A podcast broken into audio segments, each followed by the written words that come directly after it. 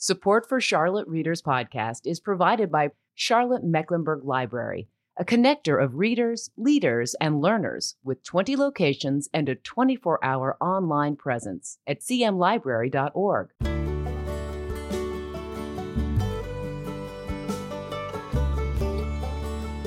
Welcome to Charlotte Readers Podcast, where authors give voice to the written words. In this episode, guest hosted by award winning author David Collins, we visit with award winning author Alex George, author of The Paris Hours. This book is set in one day in the City of Light and one night in search of lost time. Paris between the wars teems with artists, writers, and musicians, a glittering crucible of genius. But amidst the dazzling creativity of the city's most famous citizens, four regular people are each searching for something they've lost. Lauren Belfer, New York Times bestselling author of The City of Light and After the Fire, and recipient of the National Jewish Book Award, says this about the book. Unfolding over the course of one day in 1927 in a city whose citizens remained traumatized by the devastation of World War I, The Paris Hours is a thrilling, irresistible marvel. In lyrical prose, author Alex George weaves together memory, loss, and yearning, portraying his characters with such vivid immediacy that I can imagine myself walking beside them along the winding streets of Paris, sharing their stories. Riveting, heartbreaking, and compassionate, the Paris Hours continues to haunt me. My name is Landis Wade, and I'm the host of this podcast. I'm a recovering trial lawyer turned author turned podcaster of books and stories, and I really appreciate you being here with us today. You can find out more about me at my author website, landiswade.com and I'd love to have you visit. For all things related to the podcast, check out charlottereaderspodcast.com. You can find a lot of great resources there. We have show notes of every episode with pictures of the authors, photographs of their book covers, links to their websites and social media, and more. And we have the community blog there. It's a collection of readerly and writerly content provided by writers in the community and authors who've been on the show. And you can sign up for the book report at our website, charlottereaderspodcast.com. We send it out every two weeks. It's free. We don't spam you, that takes way too much time. We just keep you updated on what's going on with the podcast, provide a dose of inspiration, provide some free content from time to time, some links, and other fun stuff related to the uh, reading and writing world. We're a proud member of the Queen City Podcast Network and the Authors on the Air Global Radio Network, a collection of author hosted podcasts putting out uh, this kind of content to a worldwide audience. And you can find us pretty much anywhere you like to listen to your podcast. You can also check out our Patreon page. That's p-a-t-r-e-o-n dot com forward slash Charlotte Readers Podcast. This is a place where we provide exclusive content uh, for our supporters. For just a few dollars a month, we provide access to exclusive audio interviews between me and authors who have appeared on the show where they share their wisdom about uh, writing and the business of writing. It's a great way to get a good education if you're a lifelong learner like I am. But enough with this prologue. Let's meet today's author. Now, as I said, listeners, this episode is guest hosted by David Collins, uh, which we'll call Dave for today. And as part of our guest host series, uh, Dave was on the podcast to talk about his book, Accidental Activist uh, Mark Phariss, Vic Holmes, and their fight for marriage equality in Texas. It was a book chosen as a finalist for an Indie's Best Book Award. And you can listen to that episode on the podcast feed or at. And, and before I turn it over to Dave to start the uh, interview today, uh, I want to note that Alex George is a writer, a bookseller, a, a director of a literary festival, and he's a lawyer too. Like me, he's I guess he's still practicing. I'm recovering. He's practicing. But anyway, he uh, he presently lives in the Midwest, and we'll talk on that Patreon episode about independent bookstores and festivals because he's involved uh, in both. So stay tuned for that. I'll tell you more about that at the end. But now I'm actually taking the podcast reins and I'm handing them over to Dave Collins to, for Dave to welcome Alex to the show.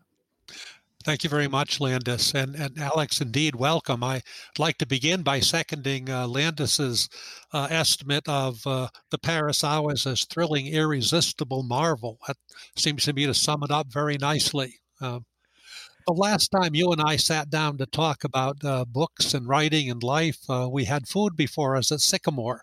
Uh, and we had a, a, great old time. And then finally went over to the Skylark bookstore to uh, look at some of the books we talked about. Uh, we don't have good food in front of us today, but I hope we can kind of recreate a little bit of the energy of that uh, my my lunch with Andre, or in this case, uh, my lunch with Alex moment, uh, I guess you could say.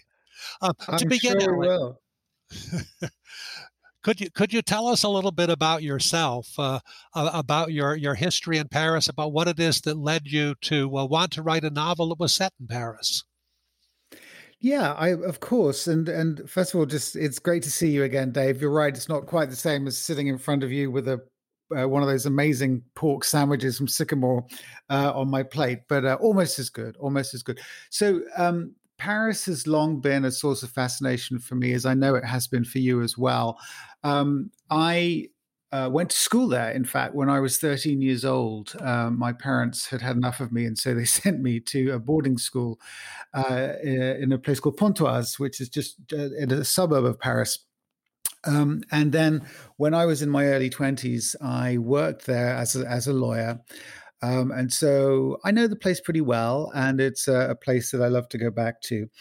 And um, one of the things about writing books, as you know, is that it affords the opportunity to travel, uh, even if you don't actually ever leave your your house because uh, you can go there in the imagination. And so one of the reasons why i always wanted to write about paris was for that purpose. So i could um, i could go and uh, whether it was doing research, whether it was actually telling my own story and effectively wander around the streets in my head. And occasionally I would I would write something on on social media and I would say, right, I'm off to Paris. Uh, and I, what I was doing was sitting down at five o'clock in the morning to write my book. And then I would get lots of comments going, Oh, you lucky thing. Oh, I wish I was going. Then I had to explain that no, actually, I wasn't actually going to Paris. I was just just going there in my imagination. So it was uh, it was a tremendous joy to uh, to write the story and also to do the research as well, which isn't always the case. Sometimes research is is, a, is is an immense pain, uh, but but a, a, necessary evil. But in this particular instance, um, I I had a wonderful time doing that. Uh, although the story of the research is is an interesting one in and of itself, because I when I began writing the book, I thought I was going to tell a very different story. And, and the, the origins of the book I can trace quite specifically back to a particular Wednesday evening. And I know that it was a Wednesday because I had just finished my uh, weekly ritual humiliation on the indoor soccer pitch um, uh, with a team that I used to play on and I, I sort of hobbled back to my car and turned on the the radio as I drove home, and I, it's, it's tuned to the local NPR station that plays classical music, and there was this wonderful piece of music playing that finished while I was still driving home, and it was by Ravel. And the announcer was explaining the provenance of the piece and how it had been commissioned by um, uh, this Russian impresario, Serge Diaghilev and he went on to describe the extraordinary team of creative geniuses that Diaghilev had um, assembled around him. Uh, he was the he he began uh, Les, Les Ballets Russes, this this this um, innovative um, and transformational uh, dance troupe, uh, and he had people like. Uh, Marc Chagall would paint the backdrops. Um, uh, Coco Chanel would design the costumes, and then Ravel and Stravinsky would write the music. I mean, my my brain was just blown apart when I sort of learned all of this, and I and I thought I sat there in my car in my sweaty soccer clothes and thought, oh well, this is my next book. I'm going to write a story about uh, Serge Diaghilev. And you will have noticed that uh, Serge Diaghilev does not appear in my novel. So um, because uh, I had a slight change of heart. So I, I, I, but but that was where I started thinking about Paris in the 1920s, and I dived in and I, and I read a ton of critical stuff and biographies and social histories. Uh, and then I sat down and wrote a completely different story um, because I realized that, well, I began to question whether or not um, I was ever going to be able to do justice to that collective genius. Uh, uh, and and um, that was a concern. And then I also began to question whether or not it was really necessary. And you know, I mean, if you if you listen to a Ravel melody, I mean, the art speaks for itself. You don't actually need someone like me to come along uh, a uh, hundred years later to try and tell you anything about it. So I decided to redraw the focus away from those lives uh, and to tell four very different stories. Um, and I think that by nature, I'm drawn to quieter stories anyway. And so I decided to tell um, these four stories of, if you like, ordinary people. Uh, and there are still um, well-known characters who populate the the novel, but they're very much on the periphery rather than at its heart. Um, so it was it was been an interesting journey in that respect, and it, it was not the the story that I thought I was going to tell. I, it was a story I very much enjoyed, in part because of the the, the cameos by those people. Uh, you know, we've got everybody: Ravel, Proust, Josephine Baker, Sidney Bechet, Gertrude Stein, Sylvia Beach, Pauline Pfeiffer, Hemingway, Dos Passos. I mean, it's a kind of a dazzling array. Uh, uh, and I'm, I'm, in in a way I'm glad that you uh, you steered clear of them. And when you steer into them, sometimes uh, your opinions of them are a little bit uh, diminishing, shall we say? Particularly Hemingway, who doesn't fare very well at all. uh, he, he he doesn't, and, and more than one person has, have asked me that. What do you have against Hemingway? And the answer is nothing, nothing. Uh, I mean, I'm not sure that he was an especially nice person all of the time, but I, I have nothing against him whatsoever. But you know, my job as a writer is to tell a story that is um, entertaining uh, and as well as you know hopefully reflecting the historical record at least to a degree um, and so you know i had some fun with it all i mean there was so the, the, the story is set in 1927 and by then um, hemingway you know this is rather monstrous ego of his um, was continually clashing uh, clashing heads with Gertrude Stein, who had an equally large uh, ego. Um, and and in an earlier draft, I had the two of them being quite friendly, and then I realized that by then, no, that actually wouldn't have been appropriate, and they would have been sort of squabbling rather more. So there is a scene set in Shakespeare and Company, and the two of them are, are talking, and um, and I sort of and I, I moved it from just talking to bickering, which I think probably would have been more more appropriate given given where they were at that particular time. So I, it was it was fun. I enjoy I enjoyed doing that, and um, uh, yeah, I mean, people are always going to have um, have opinions about my opinions, but there you are. The people at the center of your novel, as it exists now, the four people: Soren Balakian, uh, a refugee from Armenia, uh, Guillaume Blanc, a ne'er do well painter who's struggling for success, Jean Paul Maillard, uh, a journalist, you know, who has a a troubled history, having lost his wife and he thinks his daughter, Camille Clermont, who uh, uh, is was was a kind of a, a maid for uh, Marcel Proust. They're a fascinating bunch in their in their own right, and I'm I'm so glad you settled on them.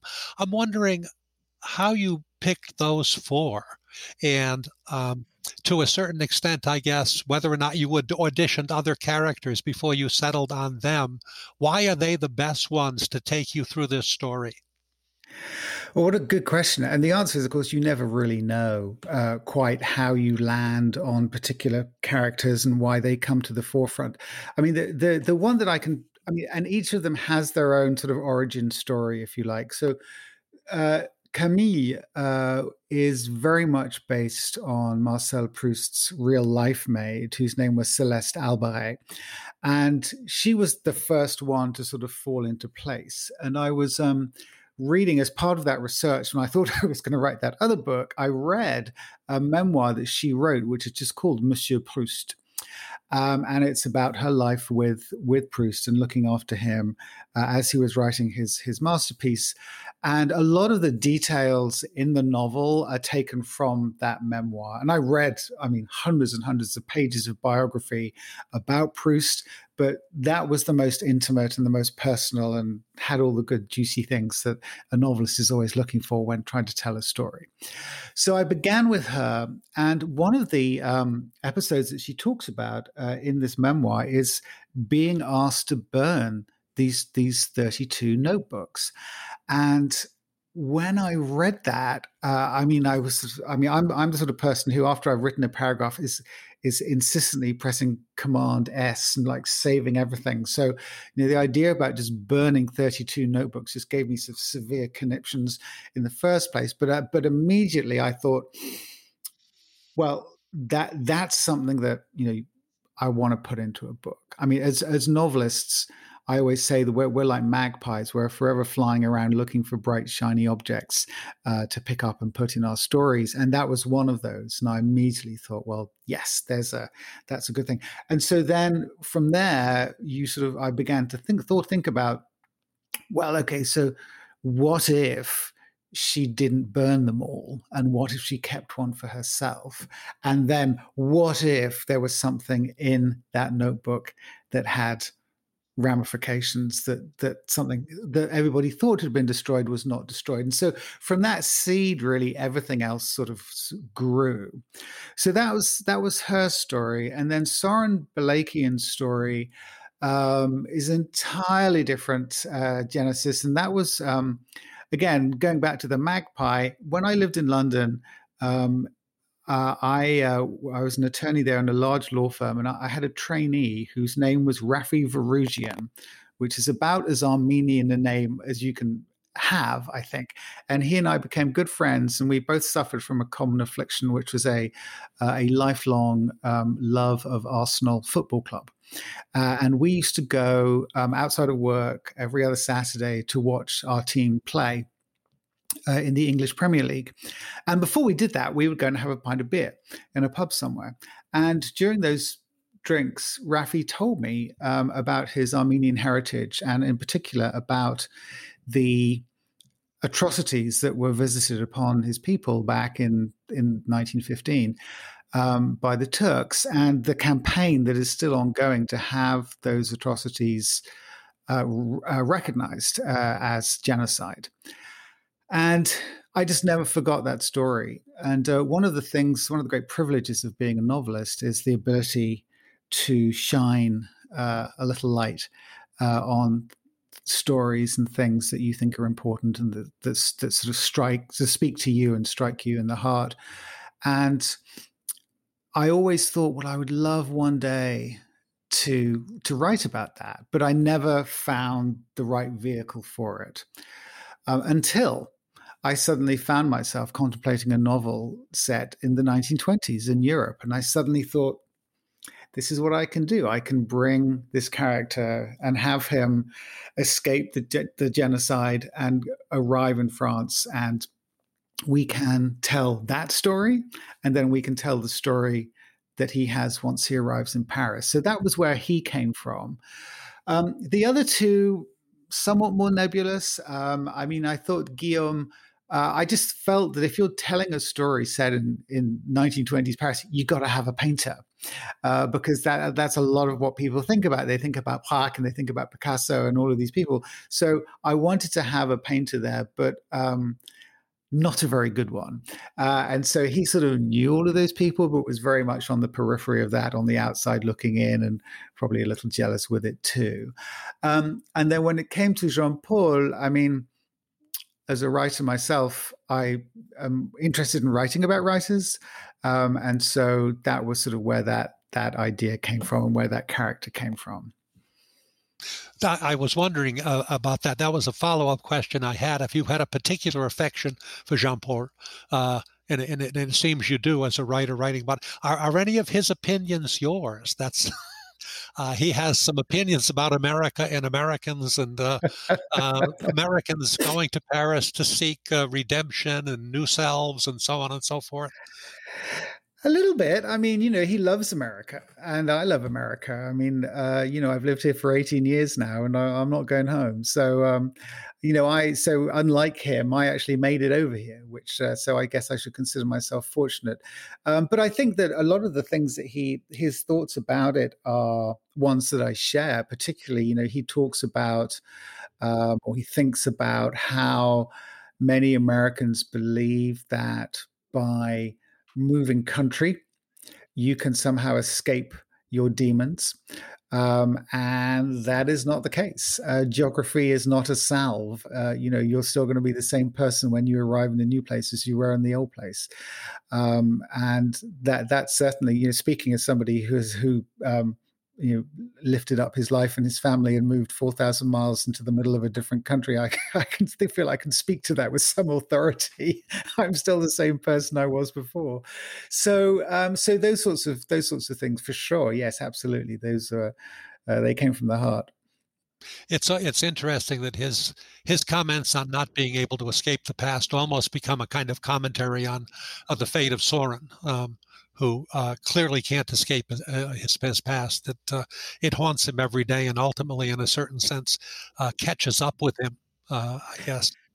It does, and I think that, but it applies really to all four, uh, all four of the characters. And you, we we mentioned Proust before, and the the most usual translation of his novel is "In Search of Lost Time," um, and that could, in many ways, be taken as the sort of the the a, a sub title uh, for the book as a whole because I think all four of these characters are looking backward, um, back to earlier, rosier times. Um, and all four of them, in their different ways, are discovering that there is no going back.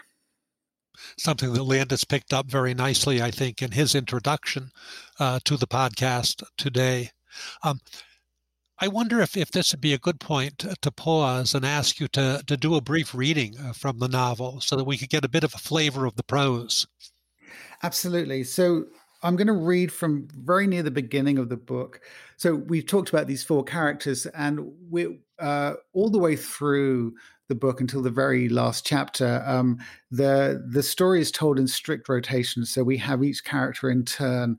Um, and what I'm going to read is from the first time that we meet Jean Paul. In fact, the person who we were just just talking about, uh, the um, the writer who uh, has a love affair with America, and um, this uh, chapter is called Rhapsody. Jean Paul Maillard closes his eyes and dreams of America. The needle touches the spinning vinyl with the gentlest sigh of static he listens, spellbound. That clarinet, the first low trill fat with promise, and then the solo ascent to the heavens, soaring smoothly through the registers. By the time that ecstatic high note, limpid and beautiful, pours into his ears, Jean Paul has made his escape. He sweeps through the open window onto the Rue Barbette and hurtles down the cobbled streets of the Marais, streaking westward across the city. In a moment, he is flying over the dark waters of the Atlantic. The music beckons him on. He soars high over the city's skyscrapered silhouette, his for the taking. He hears the rumble of the Harlem bound A train in the orchestra's propulsive rhythms, low and sweet. He hears new worlds and the piano's blistering arpeggiated attacks. Images streak past like the onrushing traffic hurtling down the arrowed straight avenues perfect lines of shimmying, high kicking chorus girls, their cherry red lips glistening in the spotlights. A liveried doorman striding onto the busy street, his hand outstretched for a yellow cab. Elegant matrons pushing through the door at Bergdorf's. Sharp dressed men with two toned shoes, hats pulled down low, huddled close on the street corner. When Jean Paul Maillard dreams of America, he dreams of New York City. But those dazzling syncopations do not last forever. The music ends and the spell is broken. Reluctantly, Jean Paul opens his eyes. America has retreated, as it always does, and his shabby French apartment remains. He looks around. The place used to be so bright and tidy, so clean. Now every surface is coated with a patina of ancient dust. The wallpaper is staging a slow escape from the walls. A dark brown stain has annexed a corner of the ceiling. The gramophone is still going around. The silence is gently punctuated by the soft rhythmic bump of the needle against the spinning vinyl, as regular as a tiny heartbeat. He does not get up to switch it off. He likes the sound. Jean Paul looks at the dim morning light creeping across the apartment window. It's been years since he has slept through the night. In the early hours of every morning, his ruined leg drags him from sleep. Then he sits in his armchair, listens to George Gershwin, and thinks about the lights of Manhattan. That is a beautiful passage indeed, and and I, I your your reading of it was uh, was exquisite. It, it, it reminds me, of course, of something you mentioned just a few minutes ago. That in a certain sense, the Paris hours begin with you listening to Ravel on the radio and listening to a discussion after that. Uh, that passage, you know, uh, which focuses on the way um, music can carry us away to to places undreamed of. Uh, uh, and and you know that I don't know, respect for, admiration of, love of the the arts uh, is is all through the Paris hours. You know, Soren is a puppeteer; he's a man of the theater, and you know, as, as I listen, as I read your descriptions about the kind of puppet plays he does in a language that the children listening to him can't understand, uh, and the nature of those shows much darker than what children would usually get made me made me think about you know uh, uh about what we want uh, from from theater like that. Guillaume is of course a painter, and but most of all in the book for me it's the music. You know, you've just read that beautiful passage about uh, Gershwin. Um, you know, uh, we have, of course, Sidney Bechet at, at the end and the scene of Le Chat Blanc. Uh, but most of all, it seems to me, we have Ravel. Um, Soren awakens uh, early in the book, uh, listening to a piano uh, player downstairs who turns out to be Maurice Ravel. Uh, and, and, you know, you have a beautiful description of that uh, piece there that goes on for five or six paragraphs again. And then that same description is repeated word for word uh, when um, Jean Paul awakens after being wounded at the Battle of Ypres.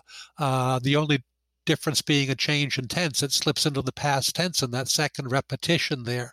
Uh, would you talk a little bit about uh, incorporating the other arts uh, into a novel. Uh, in particular, uh, for my benefit at least, as a writer who aspires to do this, um, you know, uh, ways to write about the other arts that, that bring them forward, uh, ways that make you feel the music the way you, you make me feel it when I read the Paris Hours. Well, I think you've hit the nail on the head, David. It's all about feeling. Um, you know, one of the challenges of writing about other media, other arts in in in the, a medium that is just words on a page, is that the challenge is that you don't have the tools available to you to really convey uh, what the music actually sounds like. So we have to rely on metaphor. Um, and that is really hard, but it's also a challenge. And when you get it right, it can be quite rewarding. So I very much, you know, the, the and the piece that I uh, describe uh, that you were so kind to talk about. Um, you know, it, it's actually the, the, way that it's described in the book is not how it exists in the real world. It's actually the third movement of the Ravel piano trio, which is, I think, my favorite piece of music of all time. And it's a gorgeous dark, dark piece with this low cello and and this high violin and um, and I sort of in my head translated it all into a solo piano piece. Um, and all I did, I remember very clearly where I was when I wrote that. And uh, very unusually for me, I actually sat down with a pencil and a piece of paper and some headphones and I listened to the piece on repeat and I just wrote down impressions and thoughts and words as they occurred to me. Uh, and I must have listened to it, and I know the piece by heart anyway, of course, but I must have listened to it five or six times, uh, just again and again and again, and really immersing myself in the piece. Um, and the, I arrived at the end of that process with lots and lots of pieces of paper with words on them. Uh, and then I sort of knitted them together in a way that at the end of it, I would read it and go, well, that's working for me because that's all you can, that's all you can do in the end is to, uh, I mean, I don't know what, what that description is going to do for anybody else. I do know that it has sent people to the Ravel piece, uh, which thrills me. Uh, lots of people have written to me and have said, well, because of this, I have now gone to listen to the Ravel and, and I love it and it was gorgeous. And that makes me very happy. Um, but it's, you know, I, it, it's a challenge to do. And that's one of the reasons why I do it. And it, that applies to music, I think in particular. Um, and again, with Sidney Bechet, you know, I loved writing about his performance in the, the at the end.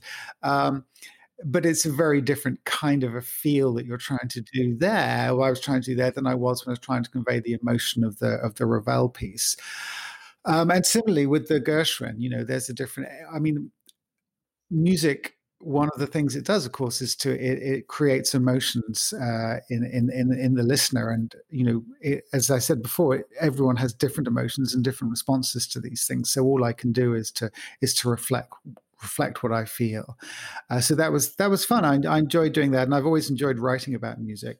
For me, what was different this time was I also wrote about um, painting too, um, and Guillaume. And there's one painting in particular that that sort of keeps cropping up in the book, uh, and that was a very interesting, uh, but very different kind of a uh, an exercise for me because there there was no metaphor. I was actually describing the picture on the uh, on the canvas, but where the imagination came in was that I made up the picture. so it was I was I was employing a different bit of my sort of creative brain, I suppose. Um, uh, and that a lot of people have asked me, so well, where did all that stuff come from? And the answer is, I have no idea. I mean, there's there, I really some of the little details that, that that cropped up while I was describing that picture just came out of left field. And and it's one of those things you don't ask too many questions about. You just like put it down and move on and don't ask too many questions. So uh, yeah it, it's it's I, I love writing about that stuff. I mean i think that you know art is the the fuel for so much of uh, of an, a, a, rich uh, and fulfilling life. And so it makes sense to me that uh, even these people who are struggling with with so much loss and so many other things, they find uh, sanctuary and solace in those things. So uh, I very much wanted to write about it. I, I, you know, when when I think of that that painting, the thing that sticks in my mind is the blue door, which is totally out of place. yes. Um, and it's it's it's the sort of thing that I, I think I might invent as well, although I can't do it now since you've done it.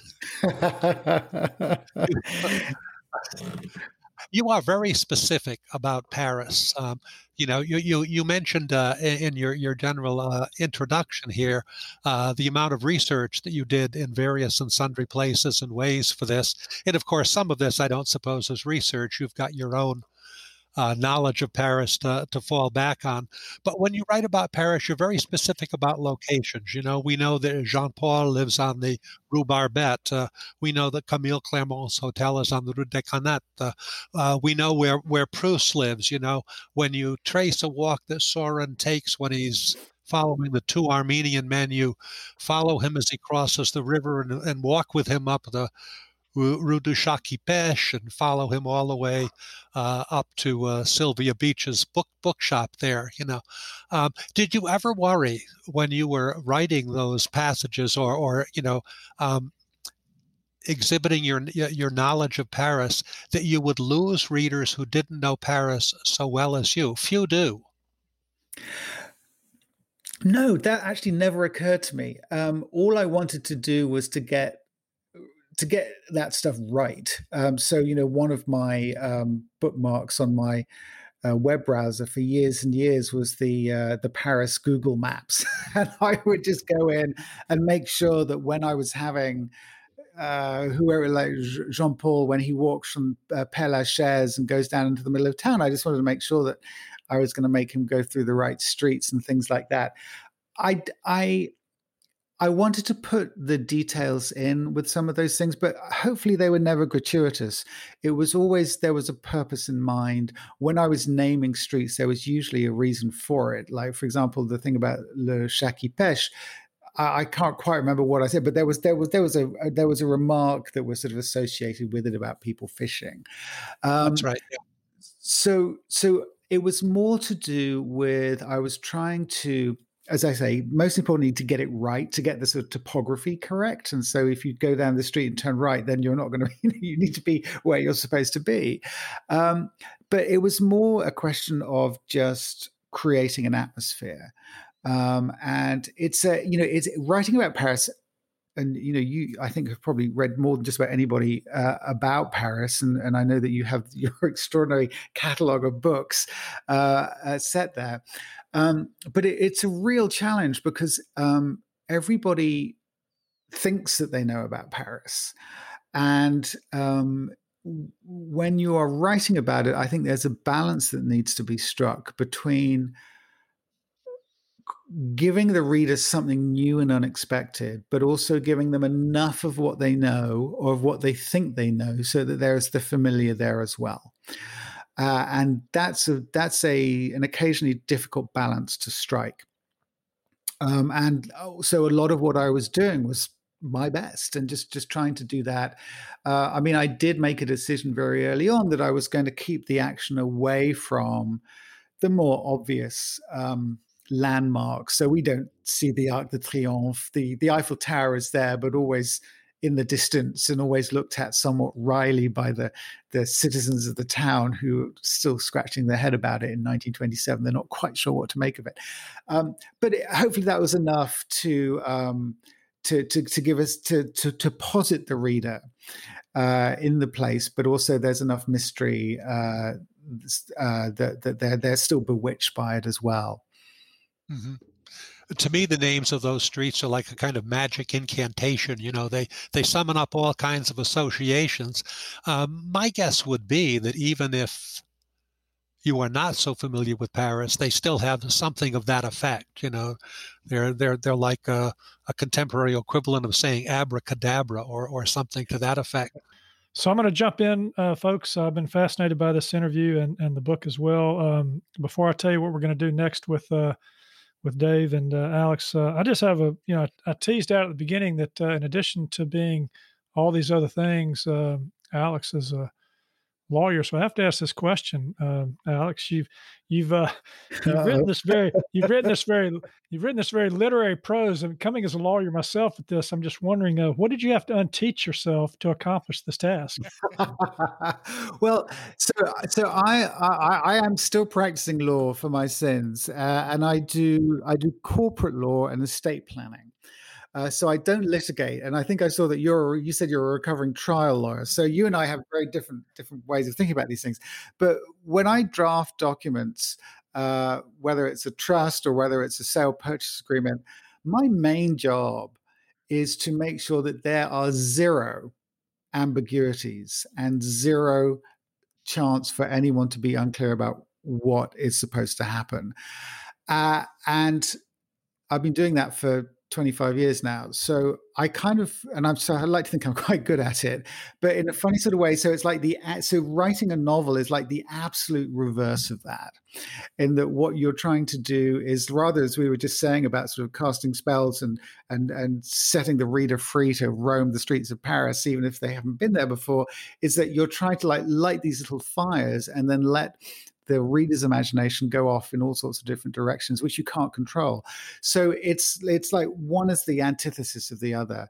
Um, so you know i and I, I think that that's kind of that's always been my my, my answer. It's, kind of like it's more knowing what not to do. Well, listen, uh, I want to thank, uh, first of all, listeners, we're going to jump over to our Patreon channel at patreon dot com forward slash Charlotte Readers Podcast, all one word. And uh, Dave and I together are going to talk uh, more with Alex. We're going to talk about uh, this thing called independent bookstores and book festivals, and uh, because he's connected to both. And uh, but first, I want to thank Dave. First of all, thanks for leading this great discussion today, Dave. Most welcome, Landis. Uh, and Alex, thanks for being a part of Charlotte Readers Podcast. Of course, it was a real pleasure. Thanks for having me. Well, that's it for today. Another fine author giving voice to the written words. You can subscribe to this podcast for free at Apple Podcast, Stitcher, Spotify, iHeartRadio, and most any podcast platform you like to listen to your podcast on. If you like what we're doing, please consider leaving a short written review on Apple Podcasts or the podcast platform of your choice, because when you do, our authors' voices travel much farther and wider in podcast land. And if you're inclined to help us help authors give voice to the written words, and you'd like some member only content cultivated by our authors and me as our thanks, please consider becoming a member supporter. You can find out how to become a member supporter and more about today's show and all previous episodes at charlottereaderspodcast.com. Thank you for listening. We really appreciate it. I'm Landis Wade for Charlotte Readers Podcast. Charlotte Readers Podcast is a member of the Queen City Podcast Network, powered by OrthoCarolina. For more information, go to queencitypodcastnetwork.com.